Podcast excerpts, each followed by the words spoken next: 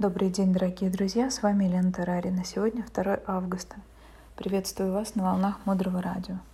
Блокнот, ручка для записи и немного вашего времени для важного и ценного.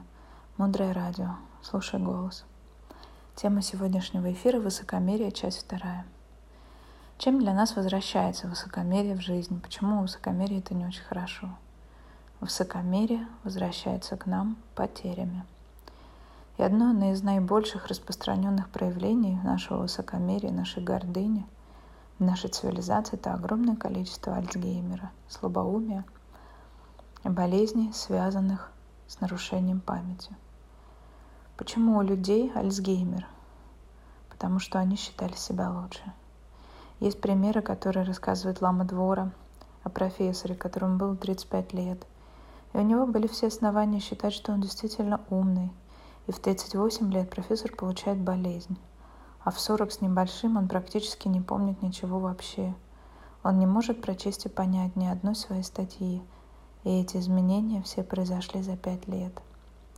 Или такая форма высокомерия очень скрыта, она очень распространена, когда человек, в общем-то, не высокомерен на обыденном уровне, но он не хочет учиться.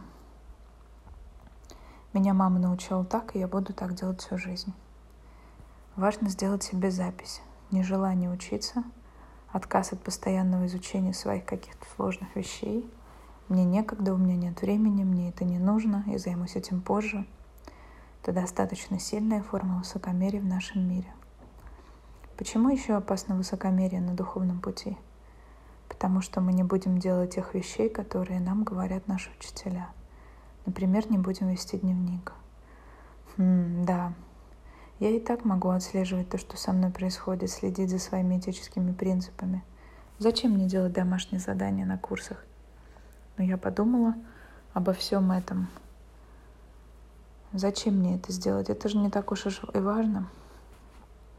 Мы не будем проходить уроки. Мы не будем осуществлять проект таким образом, который предполагает, что истинную реализацию, его истинную реализацию наш учитель. Самая сильная опасность, смертельная опасность высокомерия мы начинаем преподавать состояние высокомерия.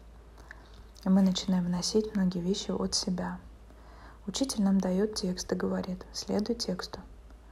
А мы постоянно добавляем какую-то от себя тяну. И в результате такой работы мы приводим людей не туда.